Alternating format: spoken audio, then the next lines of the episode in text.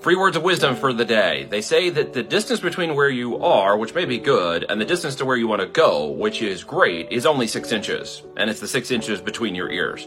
I typically find that when people are struggling in business or struggling to get started in business, it's typically in their head and has nothing to do with the activity, the business, or the model, or the mechanics of what they've chosen to do.